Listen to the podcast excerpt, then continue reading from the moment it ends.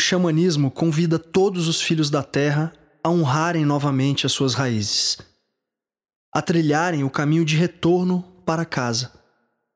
Ao se desconectar da natureza, do seu berço, o ser humano adoeceu.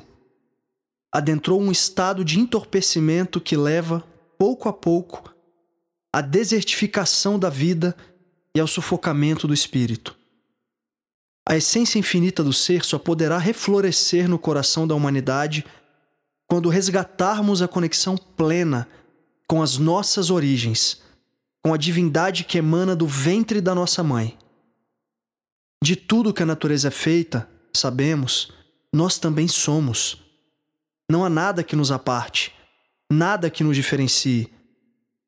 Os bosques são a fonte primeira de inspiração dos sábios, há milênios.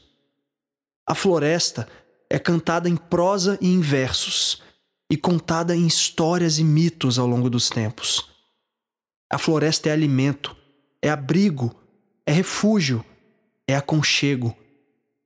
A natureza é a representação perfeita do cosmos na Terra. Desvendar os seus segredos nos aproxima da compreensão dos segredos do grande mistério.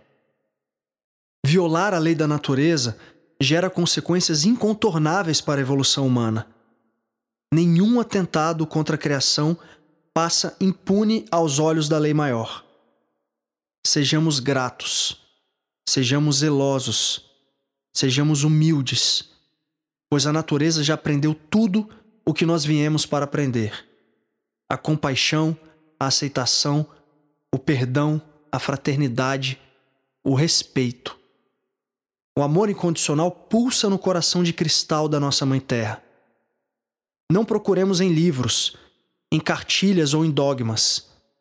A natureza é o livro aberto que contém todas as respostas. É ela quem nos revela a sabedoria há tanto perdida.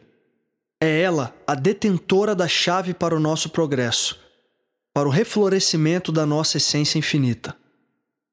O sagrado que tanto procuramos respira em cada folha, em cada gota de orvalho, no soprar do vento, no fluir dos rios. A terra é o verdadeiro templo. Do seu útero nós viemos, e para ele, em breve, todos nós retornaremos. Assim disse o chefe Seattle, nativo norte-americano: A terra não nos pertence nós é quem pertencemos à terra. Arro.